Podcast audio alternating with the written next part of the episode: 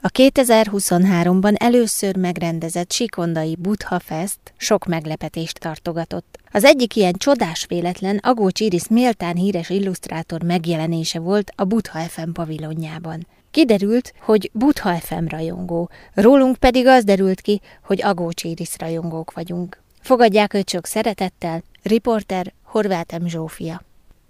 Buddha Fest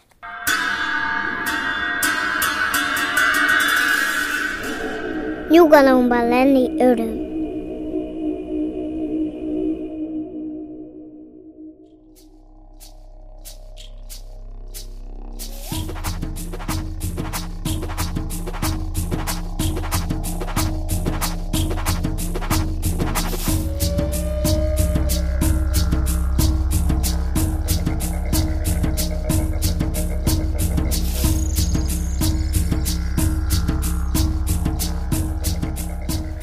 Ami belőlünk kijön, egy festék volt az ecsetünkből. Én nem tudom, hogy ez ki az, aki azt meri mondani, hogy nem, nem tökéletes egy festék volt. Hát, hogy ne lenne az, hogy körülnézünk itt is minden tökéletes, és se, semmilyen bizottság nem jött oda szólni a falevélnek, hogy na, te nem sikerültél.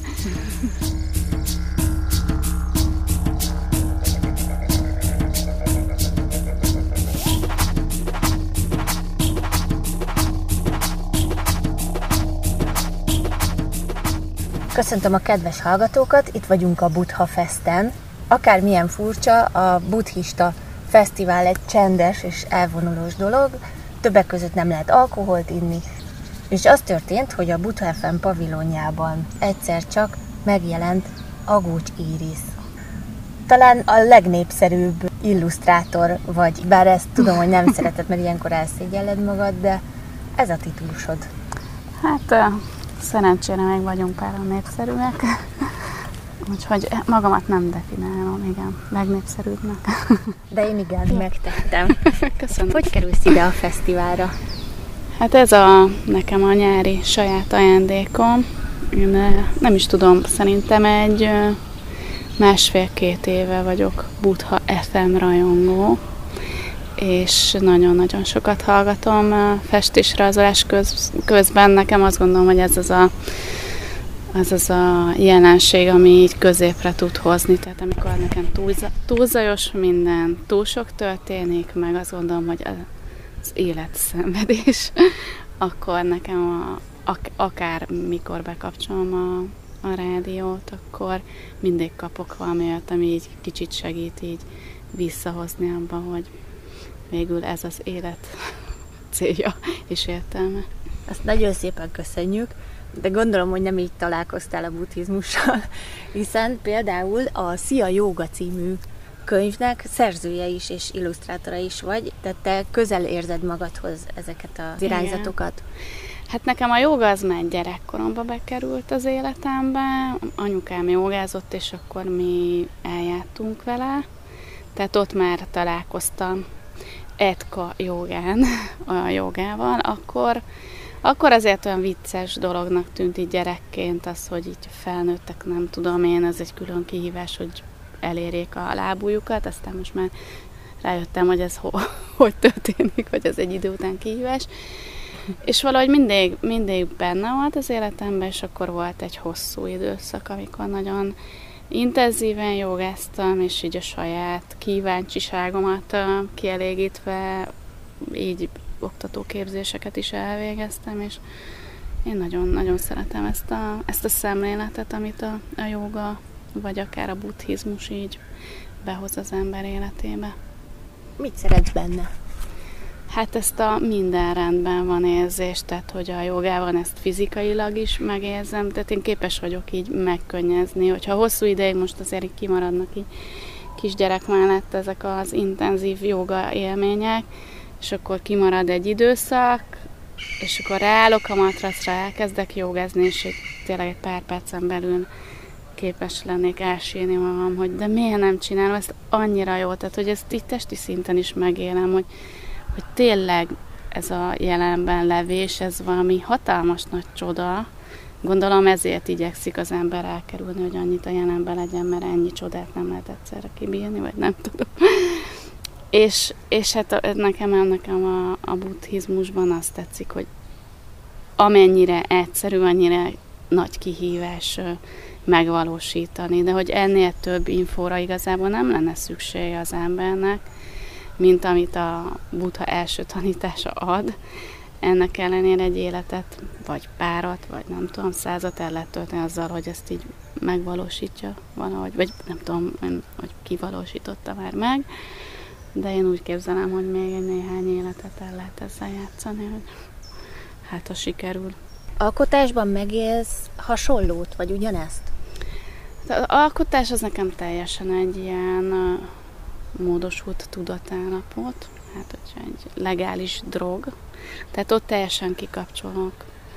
És ezért például az én munkamódszerem az olyan, hogy, hogy nem vállalok javítást, és úgy vállalok csak munkát, hogy ha amit meg csak próbamunkának az átmegy, elfogadják mindenféle ilyen kérés nélkül, hogy jó, de csak, akkor meg tudom csinálni, mert, mert én tényleg azon, hogy így becsúszok egy ilyen flow állapotba, csinálom, csinálom, aztán egyszer csak így kidob, mit tudom én, két óra múlva ez az állapot, és volt, hogy szkenneléskor néztem, hogy jé, ezt rajzoltam, tök jó.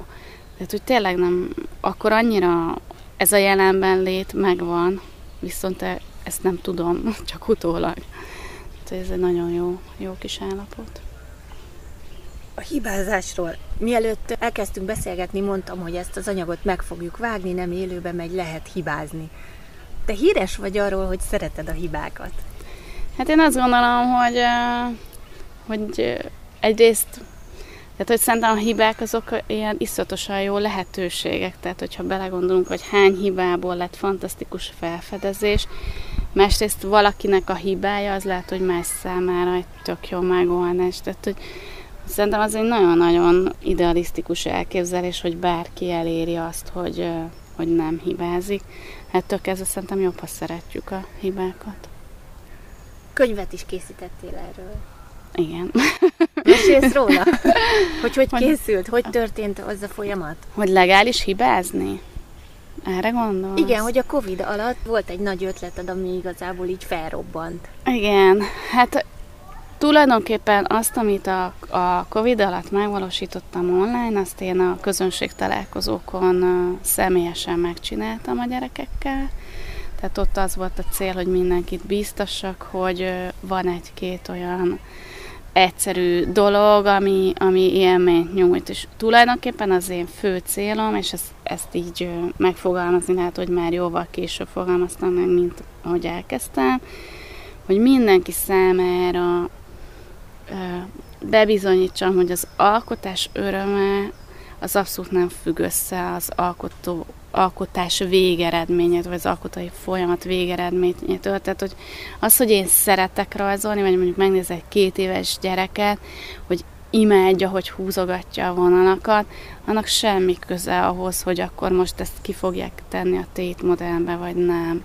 És hogy én azt gondolom, hogy ezt valahogy, na, valahogy nagyon könnyen elveszítjük, vagy elveszik már gyerekkorban a gyerekektől, hogy örüljenek és aztán, hogy az jó lesz, vagy nem lesz jó, az más kérdés, de minél többet örül annak, amit csinál, annál több esély van, hogy a végén, hogyha neki a rajzolás az egy fontos dolog, akkor olyan dolgokat fog csinálni, ami aztán tényleg nagyon jó.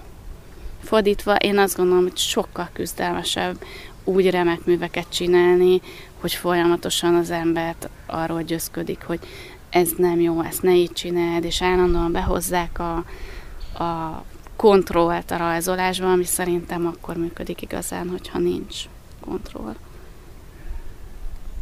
Hangozzon el a könyveidnek a, a címe. Ez a sorozat, ami ugye így a Covid alatt alakult ki, ez a Rajzolj Krumplit című könyvvel kezdődött. Igen, Rajzolj Krumplit. Hát ez is a, még a személyes közönség találkozókon lett krumpli a körből, mert az, az első verzió az az volt, hogy azt mutatta meg a gyerekeknek, hogyha nagyon jól eltalálod a karakterjegyeket, akkor mindegy, hogy milyen formával indítasz. És akkor felrázoltam egy kört, egy háromszöget, meg egy négyzetet, és mindegyikre húztam két nagy fület, és minden gyerek rögtön tudta, hogy ebből nyúl lesz, pedig semmit nem csináltunk, csak két nagy fület rajzoltunk. Viszont azt vettem észre, hogy a, az iskolába frissen bekerült gyerekek, ilyen első-második osztályosok, mikor azt mondom, hogy rajzolj egy kört, akkor iszonyatosan ráfeszülnek. Tehát ez a kör az legyen tökéletes kör, és ezt már nagyon sokszor elmondtam, de nekem ez egy nagyon erős élmény volt, hogy egy kislány a kör egyik ívét radírozta ki, és megpróbálta megkörösíteni, és így azt gondoltam, hogy itt nagyon nagy baj van, tehát hogyha ívenként próbálsz javítani, és akkor mondtam azt, hogy jó, rajzolj egy krumplit, és láttam a felszabadult örömet, hogy wow, krumpli, azt mindenki tud rajzolni. És akkor így lett krumpli, és akkor már az online verzióban rajzolj egy krumpli volt a feladat. Szerinted mi az emberben ez a tökéletesedési szándék? Hát szerintem ezt, ezt így elvárják tőle. Vagy én azt gondolom, hogy a kisgyerekek tökéletesen születnek, és hogyha nem kontrolláljuk ezt a részét, vagy nem javítjuk őket ki, inkább így mondom, mert nyilván a kontroll az egy rossz szó, mert vannak helyzetek, amikor kereteket kell szabni, sőt, de hogyha nem hívjuk fel a figyelmüket, hogy nem tökéletes az, amit csinálnak, akkor szerintem ez egy jó ideig megmarad. És ezt így szuper lenne megőrizni, úgyhogy a vonalba kimenni című könyvem, az, az erről, erre egy ilyen, hát nem is tudom, megoldás kísérlet, hogy hogyan próbáljuk ezt valahogy így visszanyerni, és uh, hogyan tapasztaljuk meg azt, hogy bármi lehet tökéletes, tehát hogy, hogy az, ami belőlünk kijön, egy festék volt az ecsetünkből, én nem tudom, hogy ez ki az, aki azt meri mondani, hogy nem, nem tökéletes egy festék volt. Hát hogy ne lenne az, hogy körülnézünk itt is minden tökéletes, és sem, semmilyen bizottság nem jött oda szólni a falevélnek, hogy na, te nem sikerültél. Meditálsz is? Hát az nagyon jó lenne. Sajnos az én agyam az nagyon, nagyon nehezen áll le. Nagyon szeretnék rendszeresen meditálni, de az a legnagyobb kihívás, hogy ahogy most hallottam Farkaspától, hogy a belső bizottságot megkérem, hogy hagyják abba tárgyalást. Akkor jogával kérdezem, hogy hogy ott is van az, hogy például törekszel arra, hogy a mozdulatot tökéletes legyen, vagy nem? Nem, nem. Nálam a joga az abszolút ilyen belső, belső élmény. Tehát, hogy inkább egy ilyen belső képen van erről. És ott, péld, ott például nekem, amikor intenzíven jogáztam, akkor ezek a, ezek a nagyon dinamikus jogák mentek, ami ugyanúgy sikerült, ugye joga flow, amiben tényleg akkor csak az, arra figyeltem, vagy ott voltam jelen, és megcsináltam a gyakorlatot, és akkor tért vissza azért, nem tudom, én, én tudatom, és jöttem rá, hogy akkor most vége. Tehát, hogy az egy ilyen aktív meditációként működött, de például a Szia jogában az, az olyan nagyon érdekes élmény volt, hogy három gyakorlatsort rajzoltam meg, kettőt rendszeresen gyakoroltam és ismertem, és ismerte a testem, és ezt kapásból le tudtam rajzolni, és egy gyakorlat volt, ami nekem nagyon tetszett, egyszer-kétszer csináltam végig, és iszonyat sokat küzdöttem, és fel kellett állnom megcsinálni, hogy belülről meglegyen az az érzet, amivel valahogy a rajzlapra rakom. Tehát, hogy nem a, a szemem és a kezem működik, hanem a testemnek van egy információ arról, hogy ha ezt a mozdulatot megcsinálod, ezt érzed, és vagy az érzést tudom valahogy lerajzolni. Nem tudom, hogy ez mennyire érthető. Én ezt nagyon értem. Akkor jó. Remélem mindenki. Hm? Hogy néz ki egy napod? Milyen egy ideális nap, ami szerinted tökéletes lenne, és mi a valóság? Hát Hogyan ezen, alkotsz? Arra vagyok aha, kíváncsi. Ezen nagyon sokat gondolkozom, mert én azt hiszem, hogy nagyon-nagyon igénylem a rendet, és lassan kezdem elengedni, vagy át kell magamban definiálni a rend fogalmát, mert mióta kisfiam született, azóta nincs rend, de nem foghatom rá, mert, mert ezzel, hogy szabadúszók vagyunk, és nem csak rajzolok, hanem közönségtalálkozókra is járok, és nincs egy ilyen rendszer az életemben, hogy fel kell kelnem, ekkor már be kell érnem a munkahelyemre, és ott vagyok négyig, és ahhoz képest akkor rendszert lehet vinni az életemben, hanem egy ilyen teljes ilyen spontán áramlás, és mindig a, az a feladat, ami a leghangosabban kiabál, vagy amihez leginkább kedvem van, akkor azt csinálom. A munka viszont az olyan, vagy hát a rajzolás, alkotás, hogy nekem így be kell dolgoznom magamat ebbe az állapotba. Tehát, hogy van egy szakasz, amikor így vagy a határidő, vagy valami miatt tényleg most már ott kell lennem, vagy éppen akkor van segítségem, vagy akkor van sokat a kisfiam az apukájával, és akkor leülök, dobálom el a, a hibás, rontott vázlatokat, elérem ezt az állapotot, amikor így benne vagyok, akkor nagyon intenzíven rajzolok, és akkor már, amikor észreveszem, hogy megint dobálom el a rajzokat, akkor abba hagyom, és én ilyen intenzíven dolgozom, tehát mindegy, hogy mennyi időm van egy könyvre, mindig van egy ilyen jó pár nap nagyon intenzív szakasz, és én nagyon rövid ideig futottam, de akkor sprinter voltam, és ugyanígy alkotok is, hogy így bele tolok egy durva százat, és akkor kicsit pihenek megint, és akkor ezt csinálom egy ideig. Tehát nem ez a minden nap 20 percet, és akkor összejön fél év alatt egy könyv. Változtat a látásmódodon az, hogy alkotó ember vagy? Szóval most arra gondolok, hogy mikor így jössz, mondjuk itt az erdőben, látod a kis figuráidat, akiket úgy megrajzolnál? Hát én azt hiszem, hogy nem tudom, hogy lehetne ezt az agyban vizsgálni, hogy mit látok, szerintem nagyon durván meglepő. Na mesélj! Hadd lepődjünk meg durván. Leszögezem, hogy nem fogyasztok semmilyen tudatmódosítószert, ez be van építve a fejembe. Én szeretem ilyen kitolni nagyon a határait, a, a nem tudom én, a társadalom által elvárt valóságnak, tehát én, én úgy meghagyom, tehát hogyha valamit így meglátok, és azt gondolom, hogy az ott egy zsiráf, ami ha közel megyünk, akkor az egy tulajdonképpen egy kidőlt fának a megmaradt része. Én így meghagyom, tudom, hogy Magyarországon nagyon ritkán vannak zsiráfok, de ezzel a részével nem fogalmazom, mert így jól érzem magam. Tehát, hogy én, a, én szuper érzékeny vagyok, nekem így ez a fizikai valóság, vagy ez a materialista lét, ami, ami minket így körülvesz, mint kedvenc szitokszavunk. Nekem ez nagyon nehezen befogadható, úgyhogy nekem muszáj kompenzálni azzal, hogy én így, így szeretek tovább gondolni helyzeteket, ami inkább a, a fiktív, vagy egy ilyen mesei világba visznek, amit nem gondolok komolyan, vagy azt hiszem, hogy semmit nem gondolok komolyan, de, de, de tudom, tehát, hogy még nem távolodtam annyira a valóságtól, tehát tudok nagyon praktikus lenni, meg bemenni egy boltba, és majdnem sikeresen megmondani a vásárlást. Nem befolyásolja annyira a hétköznapomat, hogy erről le kelljen szoknom. Mi az, amit a legnagyobb örömet okozza neked? A legnagyobb örömet?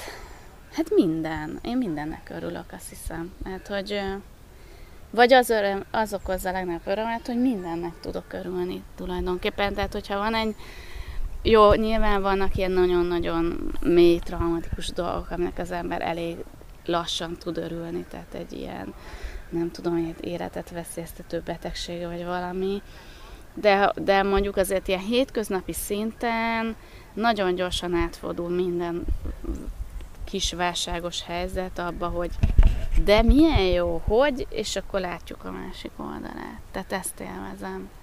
Nyilván, ha egy ceruzát kapok a kezembe, az, az, az ilyen euforikus állapot, tehát még a mai napig is uh, iszonyúan boldog vagyok, ha rajzolhatok. Van-e valami, amitől félsz? De ha nagyon komolyan veszük, akkor bármitől képes vagyok félni. Tehát én egy nagyon-nagyon szorongó alkat vagyok, és ezen rettenetes sokat kellett dolgoznom, hogy, hogy, hogy egyre kevésbé, nem tudom én, befolyásolja a hétköznapai napjaimat.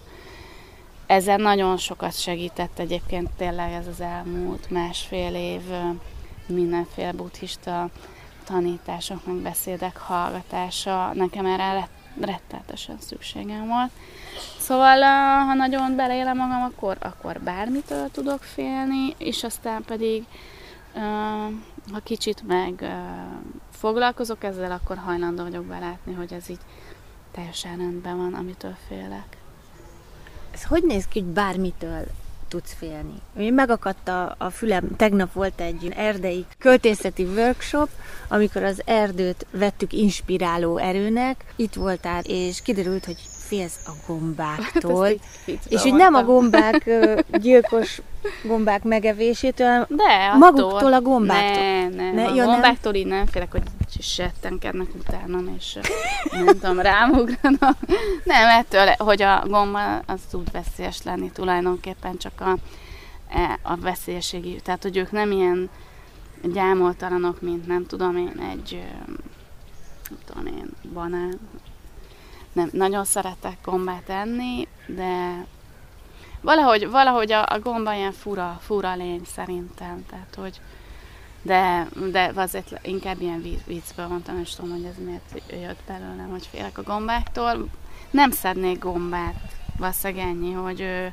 Jó, jó, akkor ezt de nem tudom, azért itt most van egy, nem nyúlnék hozzá. Tehát, hogy Akkor ezt most tisztába tettük, hogy nem, nem maguktól a gombáktól félsz. Nem, nem álmodom. Szati, üljél le, Ijesztő kérlek. gombákkal. Gyere. Na. De van, van hatalmuk a gombáknak, tehát hogy, hogy ez azért tud félelmetesni. Le kell ültetnem ezt a kocsuskát. Oda telepített hozzá. De jó. Mindjárt. Engem nem zavar. Végül egy fakopát sem hallgat, ha megszólal. Kérdezhetlek a gyerekkorodról? Hát kérdezz, aztán Mert hogy úgy képzelem, hogy bármilyen is volt, könnyű vagy nehéz, de hogy valahogy tele kellett, hogy legyen mesékkel. Mert különben nem lennél olyan, amilyen vagy. Hát igen. Ez igaz? Igaz, igaz, abszolút. Tehát, hogy a... mi, mi nagyon sok mesét hallgattunk, tehát hogy sokat meséltek, a, főleg a nagyszülők, az egyik dédnagymamám, apai dédnagymamám, ő nekem eleve olyan, mint... Tehát, hogy én úgy is képzeltem, hogy a mesékben, ha, ha volt ilyen szereplő, akkor ő volt, tehát nekem a, nagyon sokáig a Biztos nem ez a címe, de én így jegyeztem meg, mert sokáig így szégyeltem magam, hogy a Kár örvendő bab című mese volt a kedvencem. de, na, de nagyon ezt mesélt, és nekem az így nagyon tetszett, azért is, mert hogy azt képzelte, hogy ez az ő ő falusi házában történik meg, hogy ő ahogy így viszi a bableveshez a babot, akkor kiugrik a bab a sparhátból a parázs meg a szalmaszálma begyújt, és akkor azok így elindulnak, és a ház előtti árokig éltek, bár az nagyon nehéz volt összeraknom fejben, hogy az, ott az árok az sokkal szélesebb volt, mint egy szalmaszál, de azt így valahogy megoldotta. A másik nagyon erős hatás pedig a, az anyai nagypapám, ő néprajzkutató volt, és ő nagyon-nagyon-nagyon sokat mesélt. És eleve, amivel ő foglalkozott, az is azért kicsit ilyen mesei, a, a Dunai Halászatnak volt a kutatója, és, és amiket ő mesélt, meg úgy általában ilyen néprajza kapcsolatos ilyen történetek, azok úgy számomra mindenképpen így a, a határán voltak a valóságnak, meg a mesének. Ami még ehhez hozzájön, szerintem az pedig a, a vizuális képzés, ami általános iskola harmadiktól mi voltunk az első évfolyamok Baján, Baján születtem, és ott nőttem föl, és ott voltak olyan, szerintem ugyancsak ilyen olyan művész tanáraink, akik, akik nem ebben a, a legtöbbek által a definiált valóságban éltek, hanem ők is valamilyen kitágított ilyen valóságfelfogással, és erre rányították a szemünket. Tehát mi olyan szabadságot kaptunk alkotásban, meg, meg látásmódban, hogy ez szerintem ezek a kis összetevők rakták ezt a létet, amivel én vagyok. Elnézést kérünk a hallgatóktól, de Szati nevű kutyánk egy kicsit itt most ficánkol. Remélem annyira nem zavaró. Szerintem nem. Ez az a hiba, ami szerintem abszolút tökéletesé teszi ezt a interjút. Tehát így kerültél te akkor a Pécsi Egyetem néprajz és kulturális antropológia szakára. Igen, ez az első kiugrási kísérletem volt, hogy ne képzőművész pályára menjek. Miért akarták kiugrani ezt muszáj? Azt gondoltam, hogy ez egy nagyon belső dolog, és azt gondoltam, hogy nem akarom. Tehát én azt gondoltam, hogy amit én csinálok, az én vagyok, tehát hogyha azt minősítik, akkor engem minősítenek, és én arra nem vagyok felkészülve, hogy azt mondják, hogy hát ne haragudj, de nem sikerült annyira jól, és ezt próbáltam megúszni. Illetve igazából engem, és ez olyan érdekes is, tehát hogy annak ellenére, hogy a nagypapám ő tárgyi néprajz kutató volt, én, én, én az indiánok, az észak indiánok világát ö, találtam meg magamnak, mint ilyen nagyon izgalmas területet, és ö, amit én láttam, a, a, imádtam a nagypapámat, de amit egy halászati kiállítást is létrehozott ö, Baján, és ott azok a tárgyak nekem pont, meg ez az egész halászat, ez kicsit ilyen tőlem távol eső, ilyen nyálkás, hideg, ö, fura világ volt, úgyhogy amikor megkérdeztem, hogy hát is akkor, ha valaki indiánokkal szeretne foglalkozni, akkor mit kell tanulnia, és azt mondta, hogy néprajzot, akkor mondta, hogy nem, hát tényleg.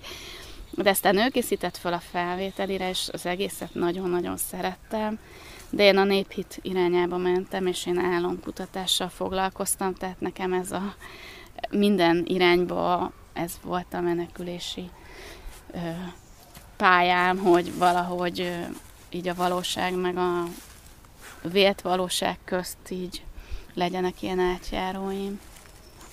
Írod az álmaidat? Nem, nem, használom. Én szeretek így elmerengeni rajta, én nem vagyok sajnos se napló, se álomíró, hanem ilyen azonnali felhasználó vagyok. Tehát nagyon szeretem az álmaimat, én azt gondolom, hogy nagyon jó, dolg, nagyon jó dolgokat mondanak. Mások álmait is nagyon, nagyon szerettem álmokat gyűjteni, és uh, szerintem jó, az embernek nincs ideje mesét olvasni, akkor álmodik. Hogyan használod? Hogyan használom? Hát így én azt szoktam csinálni, hogy nagyon-nagyon leáltalánosítom. Tehát ha azt érzem, hogy valami olyan erős álom volt, ami, aminek üzenetértéke van, akkor mindent ilyen nagyon-nagyon leegyszerűsítve fogalmazok meg az álomba, tehát mondjuk, hogyha egy kutyával álmodok, akkor megfogalmazom azt, hogy nekem milyen érzés egy kutya, tehát hogy félek tőle, vagy cuki, vagy szeretem, vagy nem tudom, és akkor ezek, ezekből létrehozok egy, egy üzenetet magam számára, és akkor az általában találkozik azzal, amit úgy érzem, hogy aha, igen. Sokszor csak arról szól az álmom, hogy így megerősít abban, hogy nekem most ez egy feladat, valamivel foglalkoznom kell, és az álmomban megjelenik, akkor érzem azt, hogy, hogy tényleg ez most nekem éppen dolgom. Szoktad azt érezni, hogy az élet egy álom?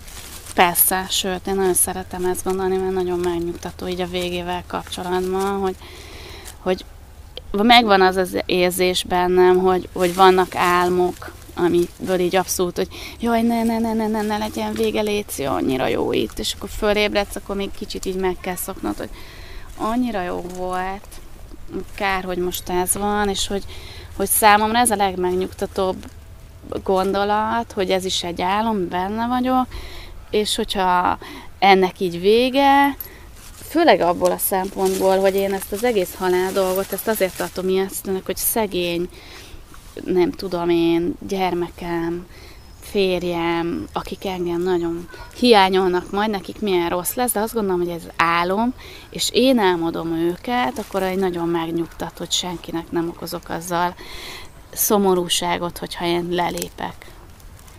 Vagyis felébredsz. Vagyis felébredek, igen. Tehát, hogy attól függ, hogy hol, melyik szempontban nézed, igen. Tehát, hogy én nagyon szeretem ezt gondolni. Most kicsit visszavezünk ide a fesztiválra, mert lassan mennünk kell, itt sajnos olyan nagyon sok időnk nincs, de remélem, hogy egyszer eljössz tényleg a stúdiónkba, és ott hosszabban el tudunk majd beszélgetni. Mi az ezen a fesztiválon, ami úgy tetszett, hogy amit kaptál? Igazából mindent szerintem nagyon-nagyon-nagyon jó a helyszín.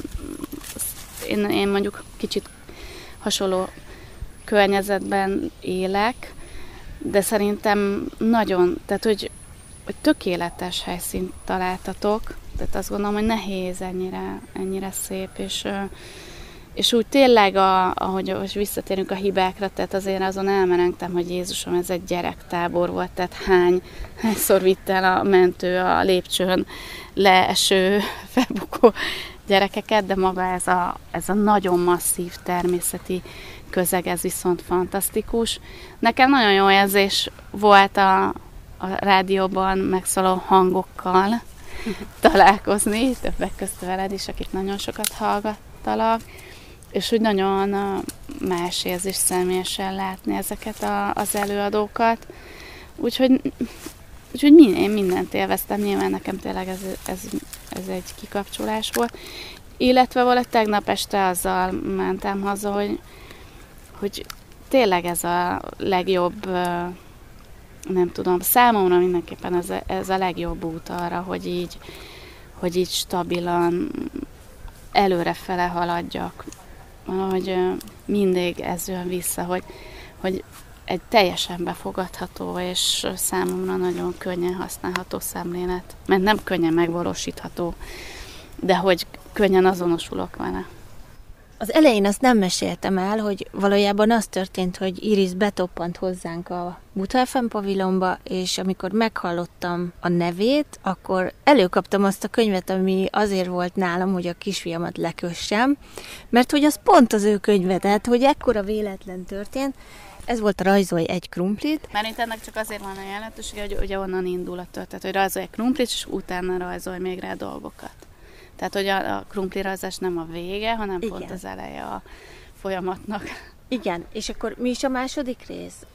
Az első rajzolja egy krumplit, lesz belőle lajhár, medve, elefánt, a második rész az, hú, nem tudom, az még három állat, mert amit online rajzoltunk, azt abból próbáltunk egy jó válogatást, mert online igazából a karantén végére, sosem gondoltam volna, de 170 állatot rajzoltam meg. Hát ebben mondjuk benne volt, hogy tízféle kutyát egy rajzolásra. És akkor Pingvin, után... zebra, pelikán. Tényleg? Igen. Na, hát ezt most nem tudtam volna neked megmondani. És akkor utána a harmadik rész az lett egy adventi, adventi rajzoló, és akkor a negyedik az már igazából úgy haladóbb, hogy már sokkal több fázison keresztül jutunk el a végeredményhez, azok ilyen hiedelemlények, mese, mese szereplők. Igen, tehát ennek az első része volt nálam, és akkor Iris pedig hozott egy másik könyvet, amit már megemlítettünk, hogy a vonalból kimenni ér. Úgyhogy mindenkit arra bíztatok, hogy keressen rá Iris nevére az interneten, mert rengeteg csodálatos könyve van tényleg. Talán akit biztosan mindenki ismer, ez a Maszat Igen. kalandjai. Én ezt a könyvet a vonalból kimenni ér, nagyon ajánlom, mert tényleg csodálatos. Úgy érzem, hogy ez maga a tökély. Igen, az én munkásságom egy maszattal és egy pacával leírható. Leírható tökéletesség. Igen. Tökéletes hibák halmaza. Így van. A tökéletes hiba létrehozója. Köszönöm szépen, hogy, hogy eljöttél. Tartasz kreatív workshopokat is, úgyhogy ezt, ezt is nézzék meg a neten a kedves hallgatók, mert tudnak veled találkozni. Hát én köszönöm a lehetőséget, meg a találkozást is. Yeah.